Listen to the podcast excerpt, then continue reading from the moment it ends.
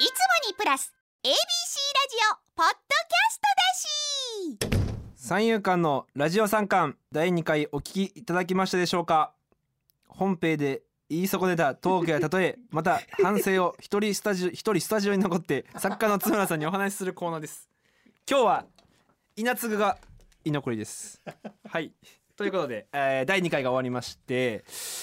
うん緊張してないはずやのになんか言われましたね。なんかなんか余計なことを言われて逆にこれ3回目難しいですよ1回目2回目終わって緊張してるんじゃないかと言われてのこれ3回目これ非常にやりづらくなりました逆に あいつのセリフによって。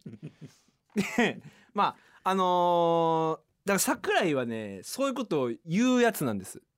でそのまあ桜井のちょっとこれを言うんすごいなって思った話があるんですけれどもまあ僕らあのトラワンっていう甲子園球場まで行ってあの阪神タイガースのネタをして、まあ、誰がその阪神好きかみたいなを決めるみたいな、まあ、イベントがありまして、まあ、そこにあの出演したんですよ。でその時になんかその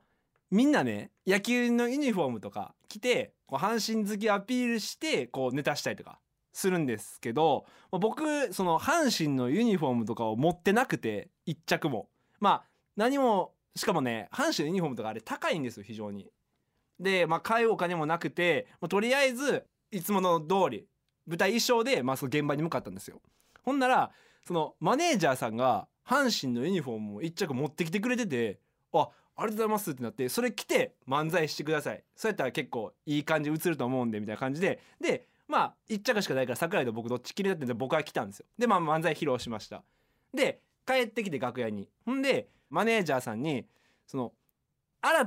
て返そうと思ったんですよ。だからちょっとまあ僕洗って返しますわって言ったらそのマネージャーさんが「いいですよ」って。私もう全然あの大丈夫なんで。